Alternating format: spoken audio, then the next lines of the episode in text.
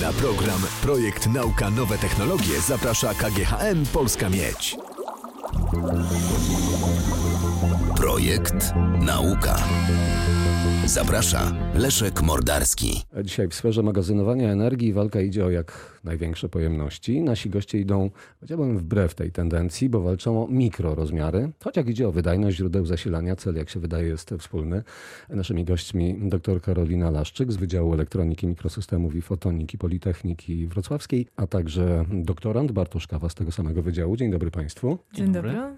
E, Projekt, który ma za zadanie stworzenie źródła energii, wykorzystuje przy okazji technikę druku 3D. Ogólnie kierowaliśmy się tym, że e, jeśli chodzi o wykorzystanie w tej akurat, w tym zagadnieniu technologii druku 3D, to e, głównie umożliwia to stworzenie dowolnego kształtu, jeśli chodzi o taki, takie źródło energii, a co za tym idzie, dowolną aplikację. Jeśli mamy to gdziekolwiek zastosować, to nie jesteśmy wtedy ograniczeni jakimkolwiek kształtem i możemy dowolnie sobie modelować e, i projektować pod to pojemności i energię, które, które nas interesują, pod daną aplikację również. Mówiąc obrazowo, odkładają Państwo do lamusa paluszki. Można tak powiedzieć. E, Bardziej idziemy w to, żeby na przykład takie źródło energii byłoby na przykład obudową bądź jakimś elementem, może jakimś aktywnym elementem również e, danego urządzenia i nie jesteśmy wtedy ograniczeni żadnym kształtem bądź Co w dobie miniaturyzacji, automatyzacji produkcji jest, ma wielkie znaczenie, najbardziej. ponieważ w procesie te baterie można wytwarzać równocześnie z innymi elementami takiego Dokładnie. urządzenia. dokładnie. Technologia druku 3D tutaj y, jakoś specjalnie wykorzystywana? Tak, to tak, jak najbardziej. No, akurat y, korzystamy z technologii inkjet, y, drukowania inkjet. Jest to technologia, która bazuje na dobrze znanych drukarkach takich atramentowych. E, No ale w tym wypadku mamy jeszcze oś, trzecią oś, która jest, tu jest 3D. Czyli głębie baterii. Tak, można tak powiedzieć. No i to polega właśnie na tym, że tworzymy po prostu nazyskując i kolejne warstwy Warstwowo. się tworzą, warstwa Mhm. po warstwie. Powiedział Pan superkondensator. To jest istota tego nowego źródła energii, nad którym Państwo myślą? To znaczy tak, generalnie chcemy, projekt ma w założeniu wykonanie źródła, takiego miniaturowego źródła energii, tak to nazywam dosyć potocznie, tak? Bo Czyli małej baterii. specy- tak, specjaliści by się tutaj e, wy- wypowiadali, że to nie jest miniaturowe źródło energii, aczkolwiek tą energię nam dostarcza. Jak miniaturowe? To są rzędy milimetrów, E, y, mikrometrów. Obecnie my to mamy rzędów e, centymetru, centymetry, ale chcielibyśmy zejść tutaj do mikroskali. Mhm. Mamy tutaj na myśli internet rzeczy, czyli internet rzeczy to jest, można powiedzieć, wszystko, co wiąże się z mobilnością i e, Przekazywanie między i sobą przekazywanie informacji. między sobą informacji, ale także zdalne sterowanie. Tak, To wszystko wiąże się z miejsca. potrzebą zasilania. Tak, to wszystko się wiąże z potrzebą zasilania, a najlepiej, żebyśmy zasilali to jak najdłużej. Nie Więc- wiążąc tych urządzeń kablami z sobą. Oczywiście, tak. Nie wiążąc kablami, nie, nie będąc podłączonym do Zasilania. e, zasilania. I chcielibyśmy właśnie zejść e, w tym momencie do urządzenia, które będzie małe, będzie lekkie, tak by można było je e, wdrukować. Na przykład w przyszłości, jeżeli byśmy drukowali telefony komórkowe, tak? Wydrukować razem e, z telefonem komórkowym. Ja tylko jeszcze dodam tutaj do tego druku 3D, że Obecnie takie maleńkie e, baterie czy superkondensatory e, są wykonywane, tak zwane mikrobateryjki czy mikrosuperkondensatory, e, w różnego rodzaju technologiach, na różnych podłożach. E, Problem jest tylko taki, że każdy z tych e, kolejnych e, procesów technologicznych, który jest odkrywany w danym laboratorium, instytucie, jest bardzo specyficzny, wymaga konkretnych kroków, jakiegoś procesu technologicznego, konkretnych maszyn, urządzeń, specjalistów. W momencie, kiedy wprowadzamy tutaj druk 3D, my drukujemy jedną maszyną w jednym procesie i albo wydrukujemy na przykład elektrody, które będą em, materiałem kompozytowym materiału do druku 3D i materiałem, który potrafi gromadzić energię, albo tak jak na razie my mamy pomysł, chcemy to uczynić jeszcze bardziej uniwersalnie, wydrukujemy obudowę i wprowadzimy tam materiały w postaci ciekłej. Elektrolity. Tak, elektrolity, ale nie tylko, na przykład elektrody w postaci zawiesin. I już tam na miejscu, w tej obudowie, doprowadzimy do osuszenia tego materiału, jego utwardzenia i uformowania tych elektrod. Jak zapanować nad tym wszystkim w tej mikroskali? Właśnie do tego będzie nam służyła wiedza na temat mikrofluidyki, czyli Tak. E, czyli to jest taka dziedzina, gdzie... Dziedzina wiedzy o płynach tak. mikroskali. Które tak, zupełnie która, inaczej się zachowują Tak, niż... która tłumaczy i um, potrafimy dzięki niej e, zaprojektować maleńkie e, układy e, kanałów, e, przepustów, zestawek, pompek, które będą kontrolować nam przepływy i będą kontrolować zachowanie się tej cieczy, tak? Później przy mhm. na przykład osuszaniu i formowaniu. Co jest podstawą takiego źródła zasilania? Ogniwowolty? Podstawą Już nie, na pewno. Zależy. Jeżeli mówimy o mikrosuperkondensatorach, to tutaj o superkondensatorach, to tutaj gromadzenie energii odbywa się w sposób fizyczny. W bateriach mamy reakcje chemiczne, które też i ograniczają czas życia. Natomiast w superkondensatorach mamy wyłącznie zjawisko fizyczne, gdzie załączamy pole elektryczne pomiędzy katodą i anodą i wprowadzamy w ruch jony znajdujące się w elektrolicie, w tej cieczy przewodzącej.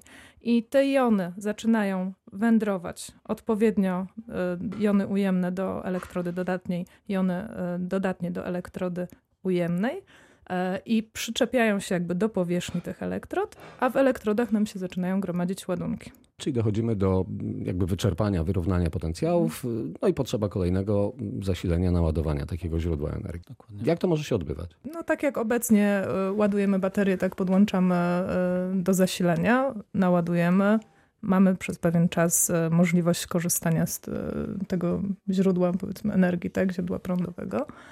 Podobnie będzie z superkondensatorami. Jest to też pewien e, taki, taki superkondensator, jest pewien, pewnego rodzaju bufor, jeśli chodzi o układy internetu rzeczy, e, ponieważ jeśli chodzi o ten internet rzeczy, to jeśli mamy do czynienia z systemem, który jest tak zwany off-grid, który jest zupełnie odłączony od sieci, jest potrzeba wtedy gromadzenia energii z otoczenia.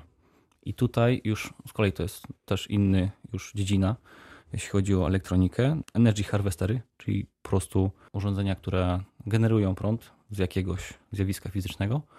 No i ten superkondensator jest pewnego rodzaju buforem między tym harwesterem, a na przykład baterią bądź urządzeniem. I kiedy mamy generację z tego y, ładunku y, napięcia prądu z tego harwestera, kondensator odbiera to i może w jakimś tam większym, dłuższym czasie oddawać ten ładunek i no tak, jest to pewien rodzaj buforu, który można też wykorzystywać. Mówi się na te połączenia hybrydowe, układy do gromadzenia energii. Czyli bateria i kondensator. Bateria tak. i superkondensator. Takie rozwiązania obecnie, na przykład e, jeśli chodzi o baterie używane w pojazdach elektrycznych, potrafią wydłużyć życie baterii do e, więcej, do no, dłużej niż 10 lat i obniżyć koszt użytkowania. To w przypadku urządzeń, które są częścią internetu rzeczy i są gdzieś i mają przekazywać pewne informacje i nic poza tym nas nie powinno interesować, to ta żywotność jest kluczowa. Jest tak, kluczowa. Tak. W którą stronę idzie mm, kwestia przechowywania energii, źródeł energii, baterie litowo-jonowe, ostatnio Nagroda Nobla. Tam prace trwały od pomysłu do mm, pierwszej y, komercyjnej baterii było 20 lat. Czyli dzisiaj są jakieś pomysły baterii, które w przyszłości zdominują ten rynek? Są pomysły, tak jak mówiłam, wspomniałam, hybrydowe um, układy do um, gromadzenia energii elektrycznej, które przedłużą nam żywotność baterii. To jest e, jeden z um, obecnych aspektów, które są rozpatrywane i już wiem, że w przemyśle nad tym się pracuje i analizuje. Jeśli chodzi o małe baterie, mikrobateryjki, mikrosuperkondensatory. Może dam taki przykład milion ludzi na świecie obecnie e, ma wszczepiony rozrusznik serca. E, ten rozrusznik serca, on ma za zadanie kontrolować rytm bicia serca i e, jednocześnie regulować.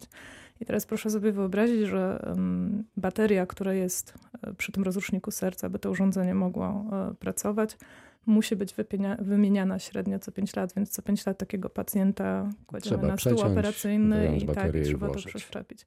E, w momencie, jeżeli byśmy mieli taki mikrosuperkondensator połączony z baterią, e, przedłużamy żywotność działania takiego rozrusznika, być może, tak dywagujemy, będzie to e, potrzebne, wymiana takiego rozrusznika serca już no, mm, do 50 lat, więc co najmniej te 50 lat, więc pacjent taki nie będzie musiał. Można założyć, że rozrusznik będzie jednorazowo wszczepiany. Tak, a, no, a kolejna sprawa z takich jeszcze, tak jak tu było wspomniane, internet rzeczy.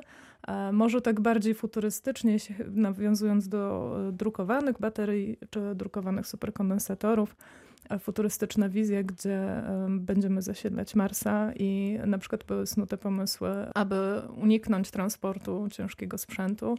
Jest pomysł, aby przetransportować moduły drukarek 3D, które nam wydrukują e, stację, w której będziemy mieszkać. Dlaczego by też i nie wydrukować przedmioty tam na miejscu, na przykład baterie, które będą E, no, wspomagały to życie. Tak, wspomagały nam tutaj rozwój tych siedzib. Na jakim etapie jest Państwa pomysł? Na etapie projektu, już konkretnych rozwiązań, konkretnych aplikacji i testowania mhm. E, superkondensatorów i baterii? Rozwijamy się, to znaczy od pomysłu przeszliśmy już do fazy eksperymentalnej, tak? Jesteśmy w laboratorium. Pierwsze struktury, które... Tak, mamy, mamy fajny zespół, głównie pracujemy, to powstaje we współpracy ze studentami, z naszymi dyplomantami. I um, obecnie pracujemy nad modyfikacją osiągów. Uzyskaliśmy na razie obudowę, mamy obudowę otwartą, do której wstrzykujemy e, materiały. Jeszcze obudowę to... już wydrukowaną w 3D? Tak, czy? tak, tak. tak. Mhm. Obudowę wydrukowaną w 3D. Um, wstrzykujemy tam materiały. Nie jest to jeszcze wprowadzone technikami mikrofluidycznymi. E, ponieważ no, napotkaliśmy e, jeszcze problemy. Mamy materiały, mm, mamy technikę, musimy teraz, e, osiągnęliśmy już 10 tysięcy razy większą pojemność w porównaniu na przykład do komercyjnego kondensatora elektrolitycznego z naszym pierwszym takim, pierwszymi przykładami właśnie mhm. superkondensatorów. I obecnie chcemy jeszcze zwiększyć te osiągi, jeszcze, że tak powiem, w cudzysłowie doszlifować ulepszając e, formowanie się elektrod, tak? Bo chcielibyśmy te elektrody uformować tak, aby uzyskać jeszcze lepsze osiągi i wówczas kolejnym etapem będzie już przejście do technik mikrofluidycznych. Czy można by spróbować e, porównać wydajność baterii litowo-jonowej, małej pastylki i państwa źródła zasilania o podobnej wielkości? To da się porównać? Powiem szczerze. Porównać muszę... dopiero jak, jakbyśmy zrobili, wykonali, i wtedy zmierzyli, tak, przetestowali. Tak, tak, jak najbardziej. Tak. Na pewno do lutego e, chcemy mm, zakończyć etap właśnie polepszania szlifowania osiągów mm, naszych elektrod. I w kolejnym etapie będziemy już zamykać obudowę i będziemy pracować nad mikrofluidycznymi układami, które będą wprowadzać te ciecze. I tu będzie najtrudniejszy tak naprawdę etap, to utwardzenie wewnątrz e, obudowy, tak? Osuszanie tego materiału, Czyli ustabilizowanie parametrów. Tak.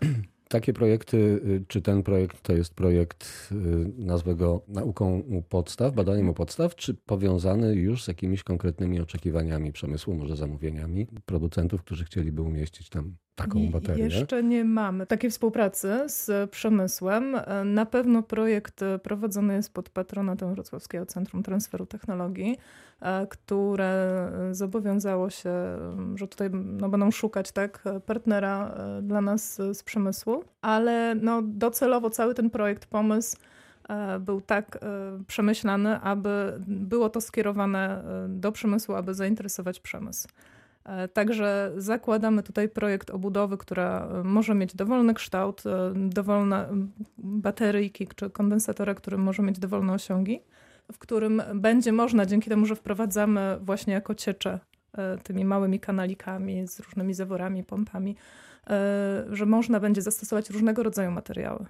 Nie jesteśmy ograniczeni tutaj e, maszynami, nie jesteśmy ograniczeni e, procesami. Sama koncepcja zakłada to, żeby to było projektowane bezpośrednio pod aplikację. Zespolone z tym konkretnym tak, urządzeniem. ale jest też, jako że mamy pełno dowolnych kształtu jakichkolwiek innych podłączyć czego, czegoś takiego, możemy również zaprojektować sam taki e, gniazdo pod samo to urządzenie, gdzie właściwie je chcemy również z wydrukowanymi złączami. No i po prostu można mieć to wymienialne również, tak? Czyli wydrukowanie pojemniczka e, z wymienialnym tak. elektrolitem. Analogicznie do baterii. Jedno, że z mhm. wymienialnym elektrolitem to jedno, albo po prostu samą, no już tak, też konwencjonalny taki paluszek czy coś, który można tam włożyć i na jakiś specjalny zamek tam zamknąć.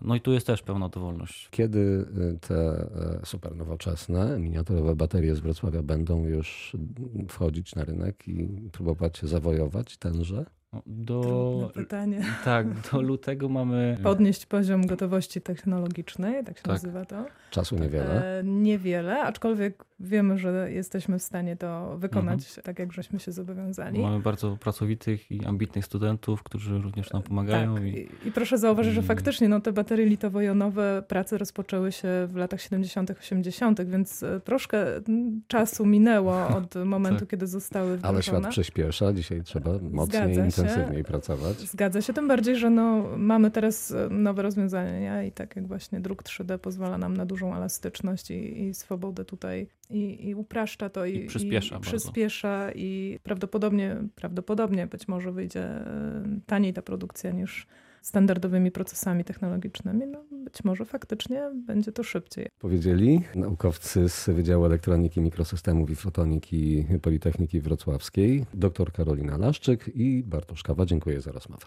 Dziękujemy dziękuję również. bardzo. Na program Projekt Nauka Nowe Technologie zaprasza KGHM Polska Miedź.